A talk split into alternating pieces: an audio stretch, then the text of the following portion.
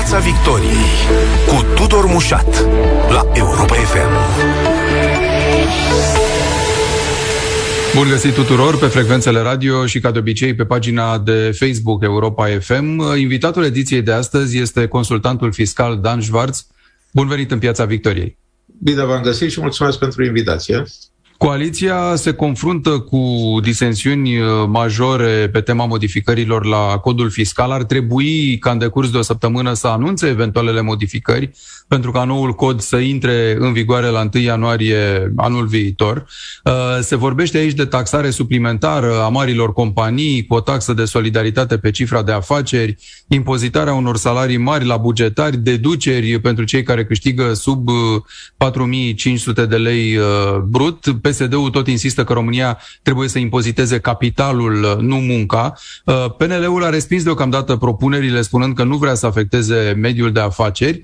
Și controversa momentului, poate mai încinsă decât toate celelalte, este plafonarea prețului la carburanți. P S D somează literalmente guvernul să reducă aceste prețuri. Întrebarea este, domnule Schwarz, ca să începem de aici, cum ar funcționa această plafonare? Sau e cea mai bună variantă, după dumneavoastră? Plafonarea făcută pur și simplu, în principiu, nu are cum să afecteze în mod semnificativ prețul la carburanți, pentru că, fără reducerea componentei fiscale din prețul carburanților, plafonarea înseamnă o diminuare a profiturilor comercianților. În momentul în care nu mai este rentabil să vinzi un produs, este absolut firesc, firească reacția comercianților de a limita livrările în această zonă. Prin urmare, chiar dacă putem asista la o scădere de preț, s-ar putea să asistăm la o scădere de ofertă. Și este o situație economic imposibilă când oferta scăzută nu poate genera prețuri mărite, pentru că ele sunt plafonate, ceea ce înseamnă că ceea ce vom avea probabil vor fi cozi la stațiile de, la stațiile de benzină. Este foarte probabil să se întâmple lucrul acesta. Dacă se reduce componenta fiscală însă, iar cota de profit a comercianților rămâne la un nivel rezonabil, atunci s-ar putea ca efectul pe care îl dorim cu toții de diminuare a costurilor carburanților să, să se producă. De asta spun că simplu anunț, plafonăm prețurile la carburanți, nu are substanță economică, este doar o declarație politică. Economic trebuie să știm exact cum se va produce această plafonare.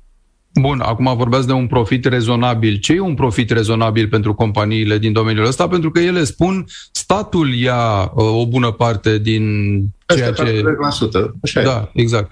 Profit rezonabil înseamnă un profit care să permită investițiile. Întotdeauna când se discută despre profit, politicienii prezintă profitul ca fiind un element de exploatare. Asta e o reminiscență din perioada comunistă și din teoria marxistă economică.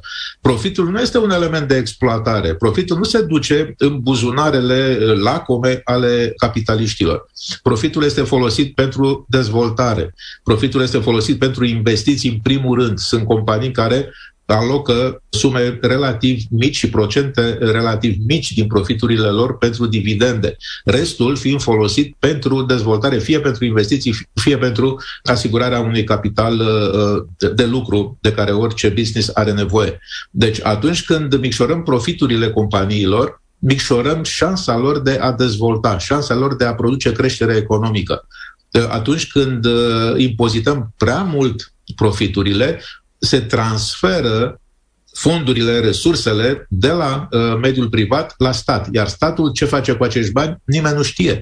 Pentru că nu vedem în jurul nostru investiții, nu vedem în jurul nostru creștere a nivelului serviciilor sociale pe care statul ar trebui să uh, le presteze uh, către, uh, către contribuabili. Vedem, în schimb, creșteri semnificative ale salariilor bugetarilor, da, ale salariilor parlamentarilor și așa mai departe. O să discutăm și despre asta ceva mai târziu în emisiune, dar probabil că oamenii nu vor înțelege ce fel de de cercetare sau inovare sau dezvoltare îi trebuie unei companii care distribuie carburanți. Să facă bine, să-și îngusteze profitul, să plece cu mai puțin bani acasă, că pe noi nu ne interesează cercetare, dezvoltare, ne interesează să ne dea aceeași benzină pe care ne-o dă de ani de zile, dar mai ieftin. și să închidă și câteva stații de livrare, pentru că nu se mai susține economic. Asta spuneam mai devreme. Dacă nu există bani pentru investiții, nu există bani pentru derularea, dezvoltarea activității, aceasta se va restrânge. Se va restrânge, când am spus că se va restrânge oferta de carburant, m-am gândit la posibilitatea ca unele stații să aibă fie programe reduse de lucru, fie chiar să fie închise. Ceea ce va face ca populația, pentru că benzina, motorina uh, sunt uh, produse cu uh, un nivel de elasticitate uh, foarte scăzut, uh, ceea ce înseamnă că creșterile de preț la, uh, la ele nu influențează în mod uh, semnificativ cererea pentru produsele respective. Ne uităm în jurul nostru, de când a crescut uh, prețul la benzină, s-a ajuns de la șase lei la nouă lei, traficul în București n-a scăzut. Aglomerația în București este aceeași, ceea ce înseamnă că oamenii, chiar dacă benzina este mai scumpă, o caută și o consumă. Aici e o discuție, pentru că există critici ai acestui fenomen și ai ideii de plafonare, care spun dacă populația ar consuma mai puțin, ar pune presiune pe vânzători ca ei să coboare prețul. Da, nu se poate.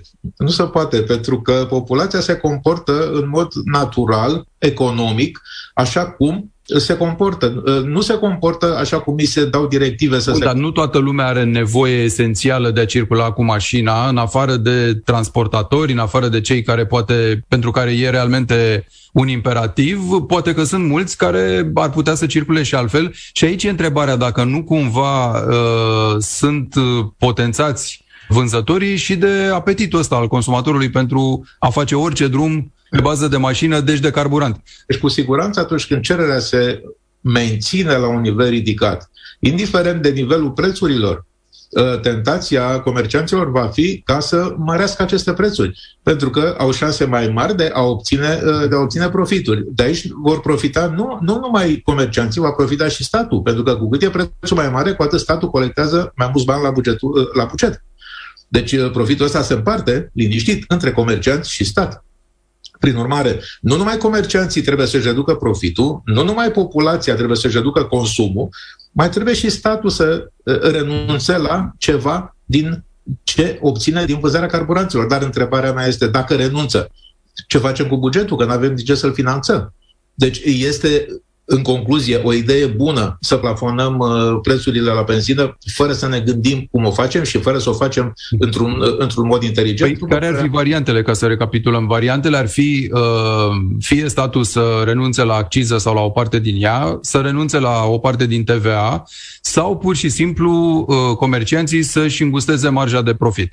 Deci, sau o combinație a tuturor acestora plus comunicare din partea guvernului în sensul educării populației de a-și reduce consumurile de carburant și de a-și rezolva problemele de transport, folosind transportul în comun sau folosind, știu eu, bicicleta și chiar mersul pe jos. Optimizând pur și simplu drumurile cu mașina, nu știu, sunt familii care au și două autoturisme, de pildă, și fiecare circulă separat. Este da. normal și nu, asta nu denotă decât un nivel relativ crescut de dezvoltare pe care România a reușit să-l, să-l atingă.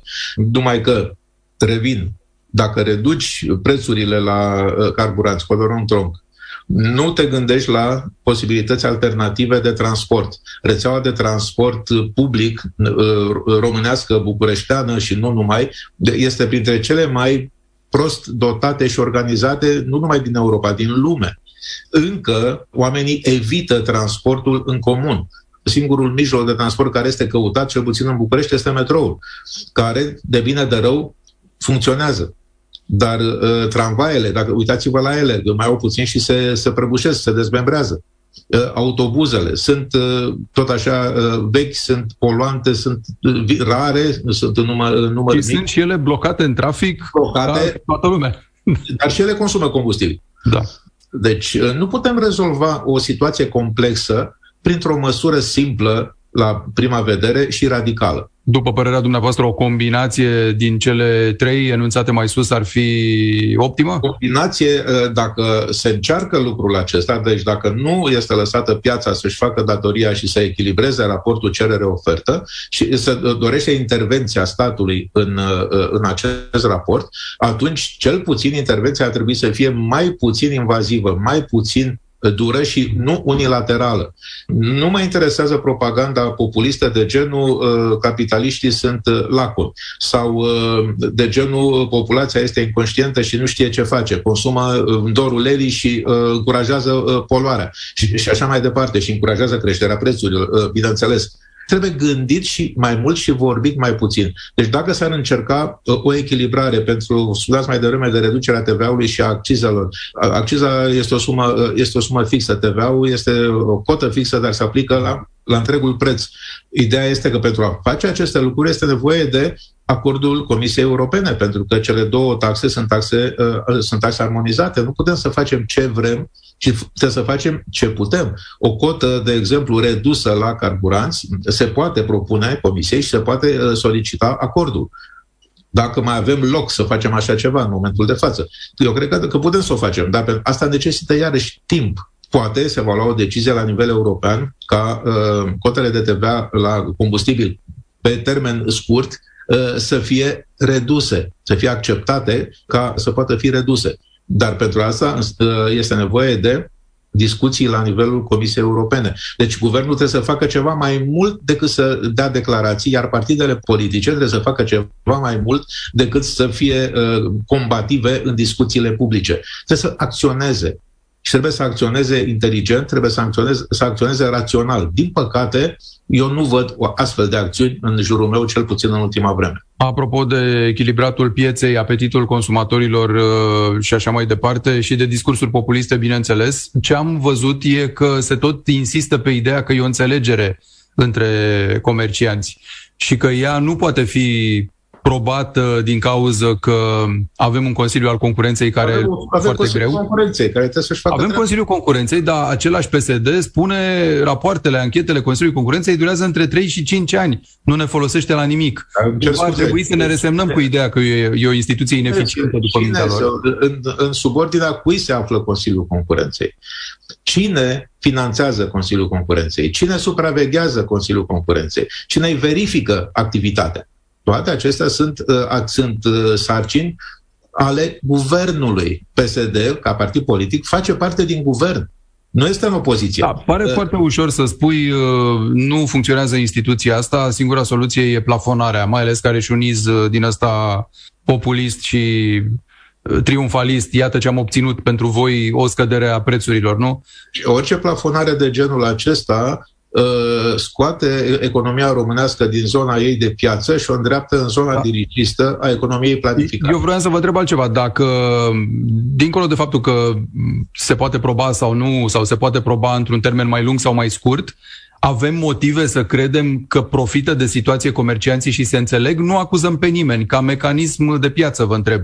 E o perioadă în care să putem suspecta că se fac astfel de înțelegeri sau ele sunt mai degrabă, nu știu, după ochi, văzând că există cerere, văzând că toată lumea face la fel, facem și noi? Atâta vreme cât uh, nu s-a demonstrat nimic din acest punct de vedere, corect este să credităm comercianții și să nu-i acuzăm de ceva ce nu suntem siguri că se produce. Avem uh, dovezi, avem elemente, atunci trebuie să acționăm imediat, nu prin declarații, ci prin presiunea asupra lor și prin aplicarea legii, pentru că avem o lege care funcționează în, în acest sens. Amenziile care se pot da sunt foarte mari și uh, ele sunt atât de mari tocmai pentru a descuraja înțelegerile de tip monopol între comercianți.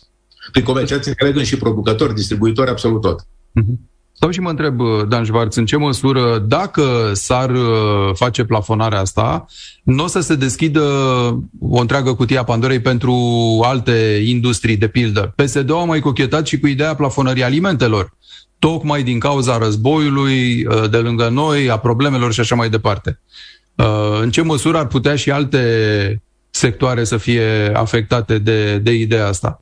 Deci asta spuneam mai devreme, că orice plafonare de preț, orice încercare de a interveni în mecanismele pieței îndepărtează economia românească de statutul ei de economie de piață funcțională și o îndreaptă în zona planificată, dirigistă, pe care s-ar părea că P S D-ul o cunoaște foarte bine, pentru că are amintiri din vremea când România era o economie închisă.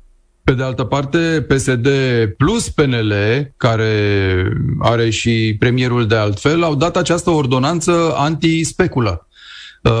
O ordonanță privind sau împotriva practicilor speculative, care vorbește acolo pentru anumite situații de urgență sau necesitate sau război, în orice caz situații stabilite de guvern, la fel de prețuri nejustificate, de lucruri de genul ăsta, care mie mi se par relative. Cum stabilești un preț, că e justificat sau nu, într-o economie de piață, cum îl poți controla? La ce va duce chestia asta? Abia o astfel de abordare va duce la speculă.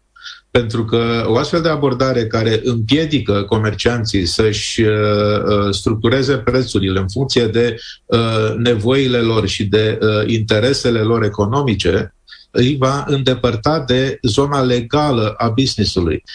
Nu trebuie să uităm că România a avut ani de zile în care evaziunea fiscală era sport național. Și acum evaziunea fiscală este o problemă majoră pentru România, dar nivelul ei nu mai este la nivelul anilor nouăzeci, când nimic nu se făcea pe hârtie, totul se făcea pe înțelegere și totul se făcea informal și, uh, sub, uh, uh, și uh, pe sub masă. Deci riscul de a trimite zone întregi ale economiei în, uh, în subteran uh, este foarte mare. În plus, uh, nu există motive de a, a specula, în ghilimele, înseamnă a profita de o anumită, de o anumită situație. Nu trebuie să vedem numai aspectul peiorativ al termenului a specula. Se fac speculații bursiere, se fac speculații chiar în discuții filozofice și așa mai departe. Ele fac parte din viața noastră, din viața economică și au rolul lor în a echilibra raporturile, relațiile economice. Nu se pune problema unei astfel de atitudini, unei astfel de abordări, în, după părerea mea, în cazul României, pentru că România nu se află într-o astfel de stare excepțională, nu se află în război, nu se află în, știu eu, în cataclisme, în inundații catastrofale și așa mai departe. România este una dintre țările europene cu ritmul cel mai ridicat de creștere. Prin urmare, să vii cu așa ceva nu înseamnă decât să încerci să obții, după părerea mea, să obții voturi și să te prefaci că ai rezolvat o problemă. Asta nu este o rezolvare a unei probleme. Nu rezolvi astfel de probleme, problemele economice, prin măsuri restrictive și punitive. Le rezolvi problemele economice prin înțelegerea lor și prin abordarea lor într-un context economic. Altă chestiune spinoasă care stă în fața coaliției și care ar ține de o modificare a codului fiscal, aceasta așa zisă taxă de solidaritate aplicată pe cifra de afaceri a marilor companii, cele cu peste o sută de milioane de euro. Sunt vreo trei sute și ceva de astfel de companii, înțelegem, în România, iar taxa asta, mă rog, se numește contribuție la sănătate și educație pe care ar plăti aceste companii. Fondurile s-ar duce spre aceste domenii. Cât de bună sau de toxică e ideea? În primul rând, mi se pare ridicolă. În al doilea, în al doilea rând, nu văd niciun motiv de pentru a supraimpozita performanța. Deci, cu cât ești mai bun, cu cât obții profituri mai mari, cu cât activitatea ta este mai eficientă, cu atât statul simte nevoia să te penalizeze. Revin la ce spuneam mai devreme. Orice suprataxări, orice supraprelevări de sume din profiturile companiilor le limitează capacitatea lor de a crea, de a investi, de a, de a inova. Pe termen lung duce la scăderea ritmului de creștere economică a, a, a unei țări. Este iarăși o măsură cu iz socialist-populist, care vine și spune uh, marii profitori uh, ai uh, economiei trebuie să trimită banii ăștia acolo unde vrem noi, adică la educație și învățământ. Eu vă garantez că dacă se întâmplă asta, nu va ajunge niciun ban nici la educație, nici la învățământ. Cel mult va ajunge la pensiile parlamentarilor.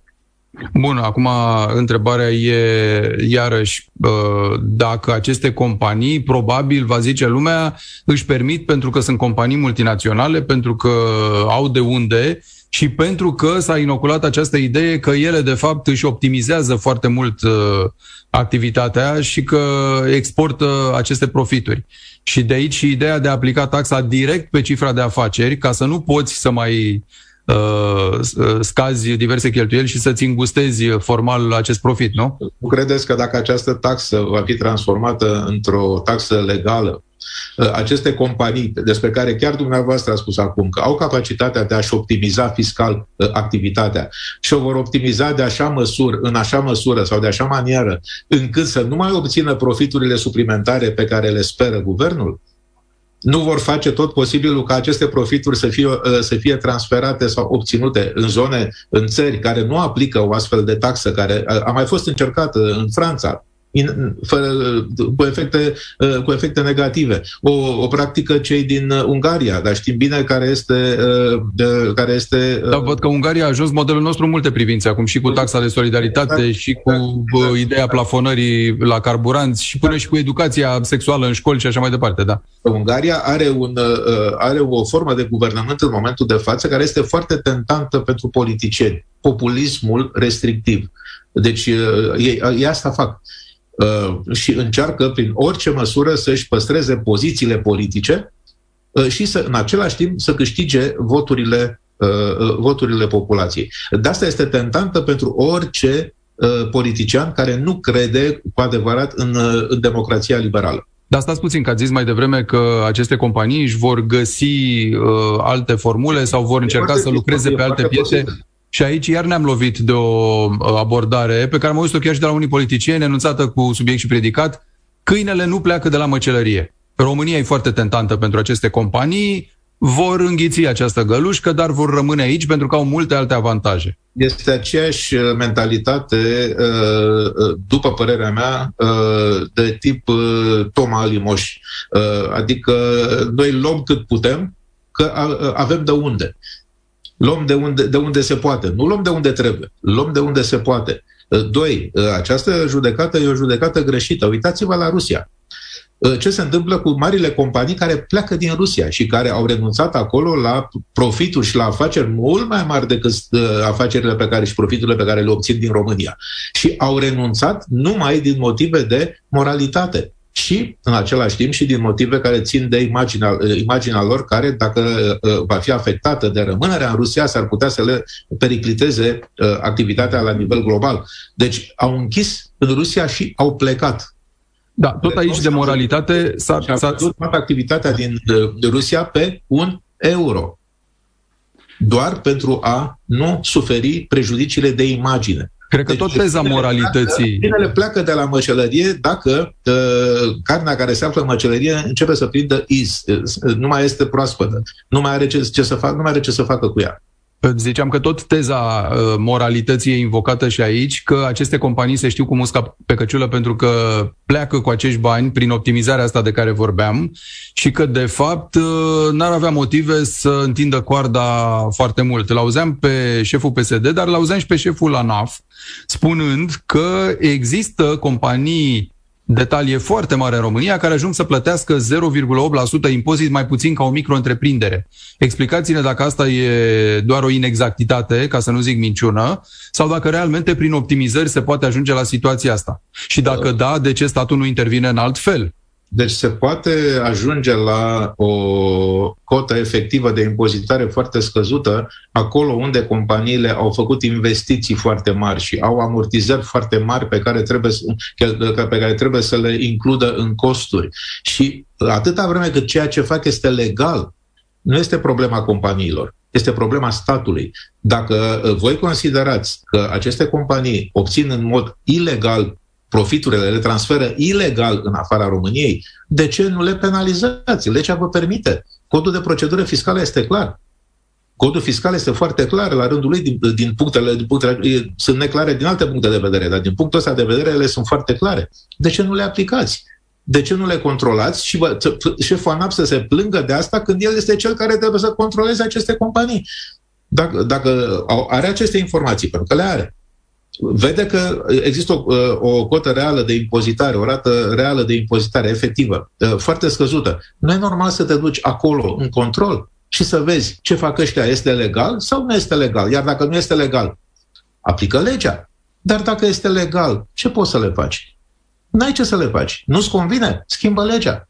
Dar intrăm într-o altă zonă și intrăm tot într-o zonă care ține de populism și ține de discuțiile care au loc acum între cele două componente ale uh, Guvernului uh, României, care de fapt uh, conține în el atât opoziția cât și, uh, cât și puterea. Pentru că, da, bun observat. Exact, felul în care discută este exact, este exact uh, acesta. Uh, se uh, ajunge la uh, varianta vehiculată de o anumită zonă a politicului românesc, de renunțare la cota unică și de de revenire la impozitarea progresivă. Ea fi prezentată drept salvarea României. Toate, toate țările din Europa au impozitare progresivă. Nu e adevărat. Nu toate țările din Europa au impozitare progresivă. România este o țară care, la nivelul ei de dezvoltare și la nivelul de structură pe care îl are în, în economie, are nevoie de cotă unică și va, va mai avea nevoie de cotă unică încă o lungă perioadă de timp, după părerea mea. Mai e cotă unică, domnule Schwarz, că asta e obiecția pe care o aduc mereu cei de la P S D, cel puțin, că are atâtea excepții încât am ajuns la un sistem de bule papale, spunea Ciolacu, cine vrea primește o scutire. Ar trebui să ne uităm și cine primește aceste scutiri și care sunt legăturile celor care primesc aceste scutiri cu mediul politic. Pentru a înțelege că cei care generează aceste bule papale nu sunt cei din mediul de afaceri, sunt politicienii. Pe de altă parte, nu neg faptul că de la cota unică există foarte multe excepții, dar atunci când cota unică a fost introdusă, ea a fost unică. Excepțiile au apărut de-a lungul timpului, tocmai datorită influenței pe care anumite, uh, anumite uh, companii au avut-o asupra mediului politic și uh, tocmai datorită uh, activității intense de lobby, chiar că nu avem o lege a lobby-ului în România, uh, dar activitatea de lobby există, indiferent de uh, reglementarea ei uh, sau nu, uh, a dus la aceste excepții, care nu sunt puține, e, e corect, nu sunt puține aceste excepții. Aceste excepții sunt în defavoarea, în defavoarea atât a economiei românești, în defavoarea chiar a cetățenilor, în defavoarea bugetului de stat. Pentru că eu personal nu sunt pentru facilități fiscale acordate în stânga și în dreapta după bunul plac al unuia sau altuia. Și, din păcate, asta se întâmplă. Avem scutiri de impozite în construcții, avem scutiri de impozite în I T, avem impozite diferite pe diverse categorii de venituri, impozitare diferită între persoane fizice, companii, deci persoane juridice, persoane fizice autorizate și așa mai departe. Nu există, și lucrurile astea însă s-au dezvoltat în timp. Cota unică a fost trecută în derizoriu tot de politicienii care acum vin și spun, ia uite unde am ajuns. Păi normal că am ajuns aici când voi ați genera lucrul ăsta. În încleștarea asta va avea câștig de cauză oare P N L-ul? Pentru că totuși ține foarte mult la, la subiectul ăsta și probabil ar face alte concesii, cum vedem plafonarea asta a prețului la carburanți sau impozitarea progresivă măcar a bugetarilor care câștigă peste o anumită sumă, că s-a vorbit și despre asta. Deci, cu siguranță, cu siguranță, nu știu cine va avea câștig de cauză, dar cu siguranță impozitarea și supraimpozitarea, în primul rând, a mediului de afaceri este o eroare în momentul de față. În mijlocul unei crize este, cel puțin teoretic, greșit să schimbi regulile jocului, să schimbi regulile impozitării. Pentru că uh, împiedici uh, companiile, uh, împiedici exact pe cei care produc valoare să-și facă plan- planuri pe termen mediu și lung. Pentru că uh, taxele și impozitele reprezintă un element de cost foarte important pentru oricine face business și oricine face business știe lucrul acesta.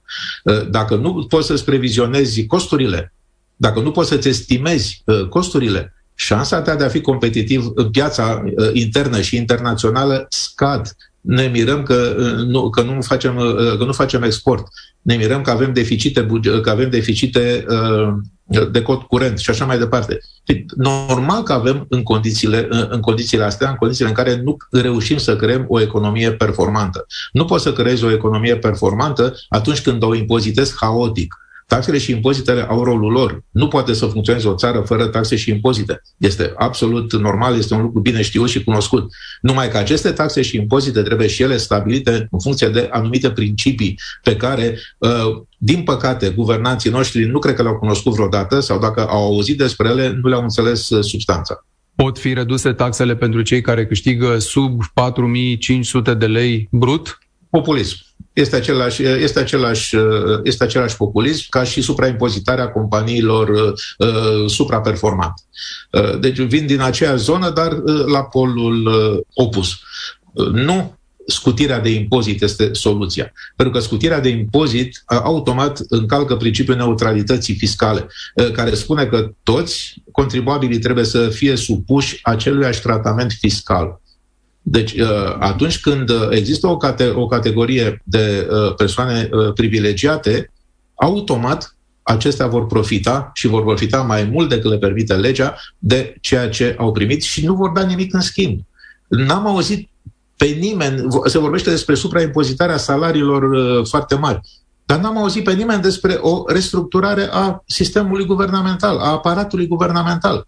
Am ajuns să avem în sectorul bugetar mai mulți angajați decât în sectorul public, cu salarii mai mari decât în sectorul, decât în sectorul privat.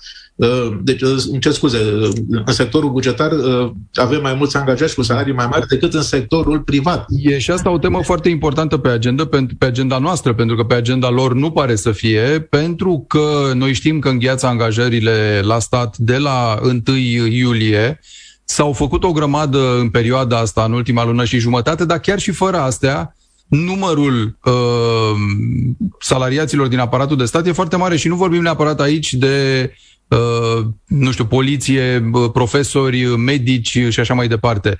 Noi avem în continuare o mare necunoscută care se numește aparatul administrativ, administrația. administrația uh, nu știm dacă toată lumea de acolo e utilă, mai e utilă în acest moment. Păi, dacă judecăm, de ce ar trebui să câștige atât? Dacă judecăm prin comparație, România are cel mai stufos aparat uh, birocratic administrativ din Europa, raportată la, uh, raportată la, populația, raportată la populația activă.